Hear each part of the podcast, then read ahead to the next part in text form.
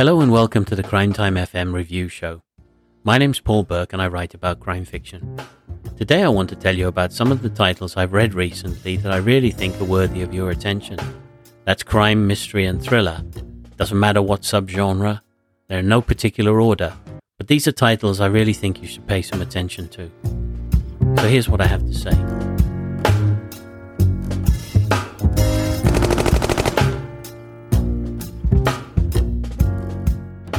First up is The Beresford by Will Carver. The new Will Carver novel is becoming an event to look out for. Welcome to the Beresford. Abe Schwartz is about to open the door to the newest resident, Blair Conroy. The only problem is he's got to get rid of the body of the person he murdered just before she rang the doorbell. He left the beaten track a while ago, straying into the deep dark forest searching for mushrooms and unearthing truffles. Original is too often bandied around. I'm probably guilty of that. But Carver is a genuine one off. His writing is genre bending, blackly comic, angry, and empathetic. There's the feel of a writer fecund and freewheeling, exploring the whys of human behaviour and taking us on a journey of discovery too. Where we're going, I don't know. I'm not sure Carver does either, but this is a fun ride not to be missed. Wackily entertaining, wicked and naughty, but not short on insight into the human animal, a strange, dangerous, and contrary beast. Published by Orenda Books and out now. Next up, Bodies of Dust by P.J. Wolfson. Meet Inspector Saffioti, the new sheriff in town, and he's determined to get everything he can out of this job. Wring every penny, work every angle, make this his town first released in 1931. This gritty nonagenarian masterpiece still provokes a sharp intake of breath with its bleak realism, a portrait of unrelenting corruption and abuse of power that must have shocked readers on its original release. Wolfson raises hackles with the novel's frankness and his scorn for hypocrisy, the veneer of respectability and society's sacred cows. You can trace a line from this to Lawrence Block's nihilistic 2020 thriller, Dead Girl Blues. Bodies of Dust has also an influence on politically motivated crime fiction through the decades that followed its publication. This is the kind of noir that never made it to the silver screen. Way too cynical, way too honest about the public abuse of power, and sexually forthright enough for the Hays Commission to blow a gasket. Wolfson's view of the world is dark, uncompromising, and unfiltered. This tale isn't about a bad apple spoiling the batch. The whole orchard is rotten. Bodies of Dust is about a town where only the narcissists, users, the greedy, and the perverse make it to the top. Life here is a bare knuckle fight, and the fix is in. And that's because the law is every bit as dangerous and dirty as the criminals. Although not overtly political, this is a novel proud to be working class in its roots and rabidly anti establishment, oozing empathy for the downtrodden and the angry at society's iniquity. Ironically, as it attacks the accepted model of the American way of life, like a lot of the best art of the time, Government grants for the publisher indirectly led to this book seeing the light of day. Wolfson did become a communist in later life and intriguingly directed a film called Boy Slaves in 1939 about the collusion between state prison authorities and slavers to use reform school boys as free labor. Plenty of hard-edged banter, muscular prose, and clever riffing on jazz melancholy in this cruel and poignant tale. The denouement is blistering and devastating. PJ, that's Pincus Jacob, Wolfson, matches James M. Cain for raw emotional power. This is the noir that puts an end to the scientific debate about whether absolute black exists. This is it. Despair that rings so true, it hurts. Bodies of Dust is the first offering from Staccato, a new imprint from Stark House Press. This is a jazz age pulp previously out of print for over 60 years. Hopefully other rare and obscure titles, deserving of a modern audience, will follow soon. Another re-release classic is The Old Man's Place by John Sanford. Three desperados hide out in the Adirondacks. Tensions mount, especially when a woman is added to the mix. Sanford, not to be confused with the contemporary thriller writer John Sandford, was a writer of hard-edged noirs that bristle with tension and the threat of violence. When that is unleashed, it's brutal and shocking. Sanford's real name was Shapiro, but that was considered too Jewish by the publisher, so it was changed at the time. The Old Man's Place was released in 1935, and the novel was a big enough hit to get Sanford noticed in LA. He was courted by Hollywood, but his career as a scriptwriter never really took off, although it worked out personally because he married one of the most successful screenwriters in Tinseltown, Marguerite Roberts. Jack Mearns explains in the introduction to the book that this gave him the freedom to continue to write his books away from strictly commercial concerns after that. Another stark portrait of humanity at its lowest ebb and a menacing atmosphere pervades this novel. This is ice cold, easily as brutal as the best passages of Cain and Hemingway. The Old Man's Place is published by Brash Books and again is available now. Back to the contemporary novels. Brazilian Psycho by Joe Thomas. The murder of a schoolteacher in 2003. The election of a demagogue in 2019. How's it all connected?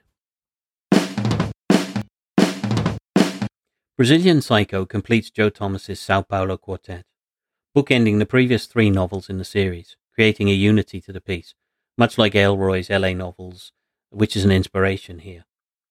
It reintroduces us to the territory of Paradise City, which was published in 2016, the underbelly of Sao Paulo, the heart of Brazil's economy, where the business and political corridors are grimier than the darkest corners of the favelas.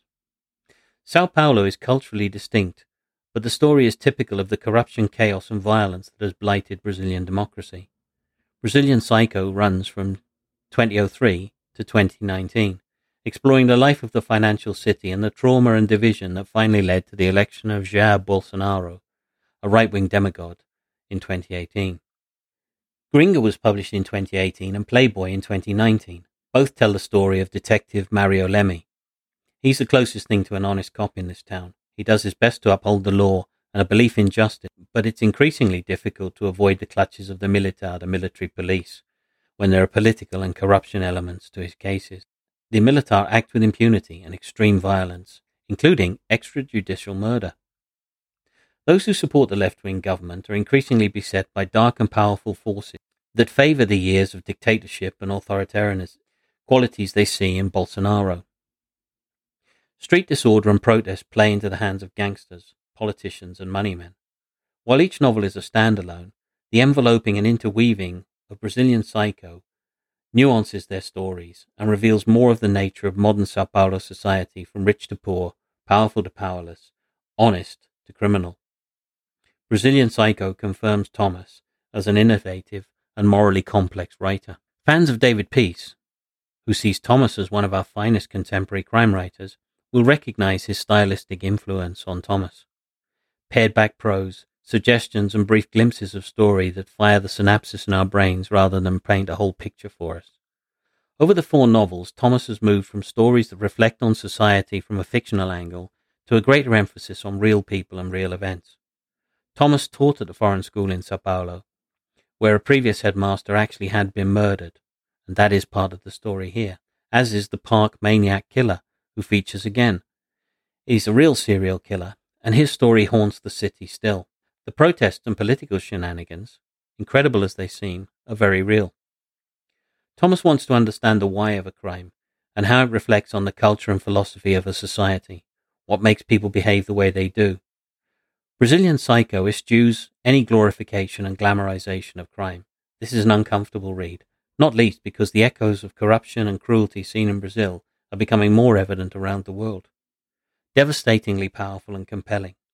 By the way, Thomas has also written a biographical fiction of Harold Tanky Challenor, set in Soho, London in 1960, and he plans to move on to a new trilogy of novels set in the capital from the 1970s to the 1990s. Published by Arcadia and out now. Private Rogue by James Patterson and Adam Hamdy A pilot being chased across Afghanistan, his family on the run in the United States. Only Private can help.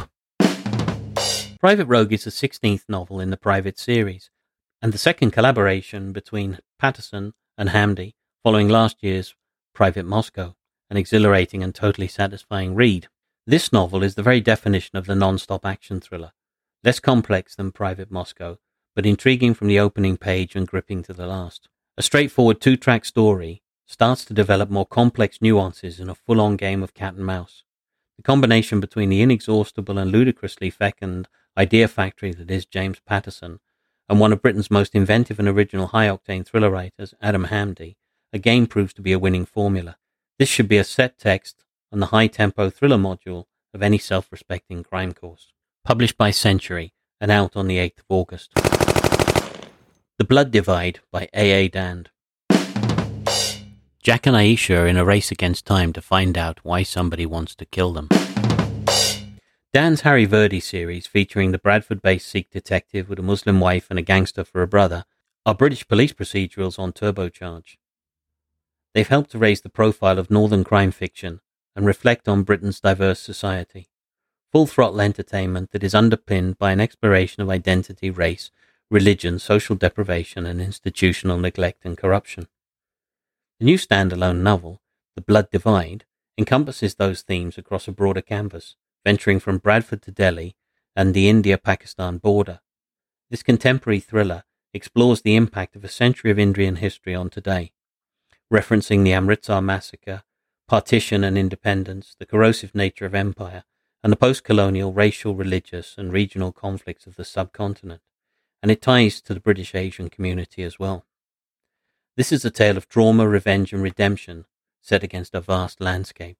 Dand actually put himself in personal danger for this novel, getting into trouble in a Delhi brothel while exploring the city's underbelly. That's a story you need to hear from him. Fortunately, he lived to tell the tale, and quite a tale it is. Dand has a talent for the super propulsive storytelling. It's frying pan to fire all the way in this fast paced but intelligent, twisty thriller. A fascinating look at contemporary India and Britain and the wounds of the past that are very slow to heal. Published by Bantam Press and out now. Razorblade Tears by S.A. Cosby. A black man and a white supremacist join forces and seek vengeance for the murder of their gay sons. Good luck finding a critic who doesn't love this book. Razorblade Tears is, is destined to be one of the crime novels of the year, just as Cosby's debut, Blacktop Wasteland, was one of the novels of last year. If anything, Razorblade Tears is even better. This is a crime fiction that moves you and pricks your conscience. It holds a mirror up to society's values, addressing big themes prejudice, community, family, toxic masculinity, and how people live with or war against each other. It's about race, the rush to judgment, and manifestations of ingrained prejudice, pain, and anger, but also about the resilience and beauty of the human spirit and the possibility of redemption. Deeply poignant, violent, coruscating, and yet hopeful. S.A. Cosby is an original and thought provoking writer. His message is urgent, the stuff of literary fiction, and he has the temerity to wrap it all up in a breakneck, action fueled thrill ride. Cosby's characters are richly drawn, they gain our empathy, we weep for them. Razorblade Tears is emotionally draining, truly insightful of desperation and devastation, utterly entrancing. Published by Headline and available now. The Basel Killings by Hans Georg Schneider. A jaded detective near retirement doesn't believe the official explanation of the murder of the man on the park bench, so he sets out with his own investigation. This is the first of Schneider's Inspector Peter Hunkeler novels to be translated into English by Mike Mitchell, though the Swiss author is widely read across Europe and is a long-standing bestseller in Germany.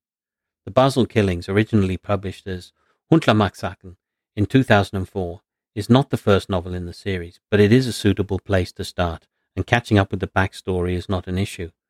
The Hunkeler stories have actually been running in Germany since 1993. Published by Bitter Lemon Press and available now.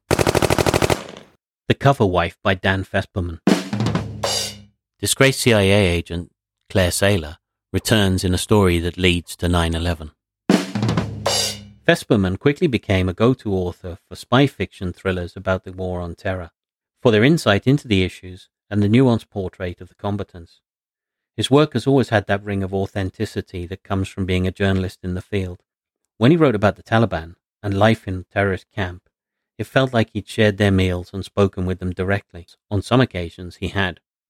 He understood their mentality, and whether you see them as legitimate or not, the reasons for their actions become apparent in his fiction.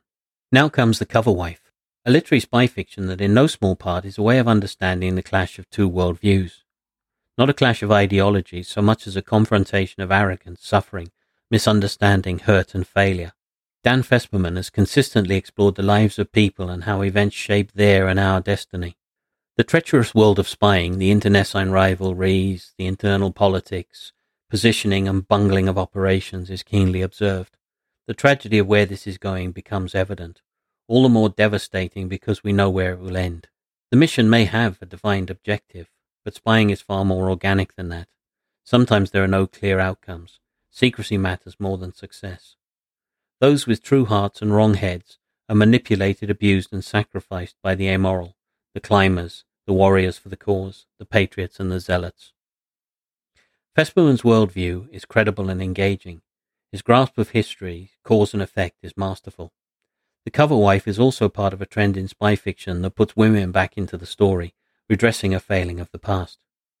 If only the analysts for the services were as reflective as the best espionage novelists, we wouldn't keep stepping back into the same nightmare as if it were Groundhog Day. The blend of real events and fictional characters is skillfully done, and that's published by Head of Zeus, and again, it's out now. And finally, and with apologies for pronunciation, Girls Who Lie, Eva Bjorg Ægisdóttir. The body of a woman turns up in a lava field. Detective Elma has to investigate. A devastating past haunts the present. Iceland. What the hell do they put in the water over there? In the rest of the world, they say that you're never more than 20 feet from a rat. In Iceland, it's a writer. But several are very good, among them CWA John Creasey New Blood Dagger winner for 2021, Ægisdóttir, who picked up the accolade for her stunning debut, The Creak on the Stairs. Ægisdóttir proves that she's a writer of psychological mysteries to be reckoned with, and her second novel, Girls Who Lie, is further evidence of an original and stylish noirist in the making. This tale, the second part of the Forbidden Iceland series, is accomplished and assured. A poignant tale of dysfunctional family, motherhood, and heartbreak. This could be seen as a police procedural, but it's also a superior psychological drama. The full Forbidden Iceland series will be a worthy saga, superbly translated by Victoria Cribb. Orenda Books, again, out now.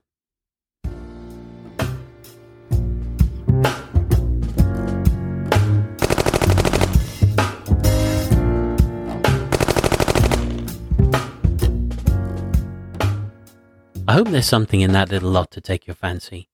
I'll be back with more reviews next month. Maybe we'll have some guest presenters in here as well. But for now, thank you very much for listening to Crime Time FM reviews. Bye. Bye.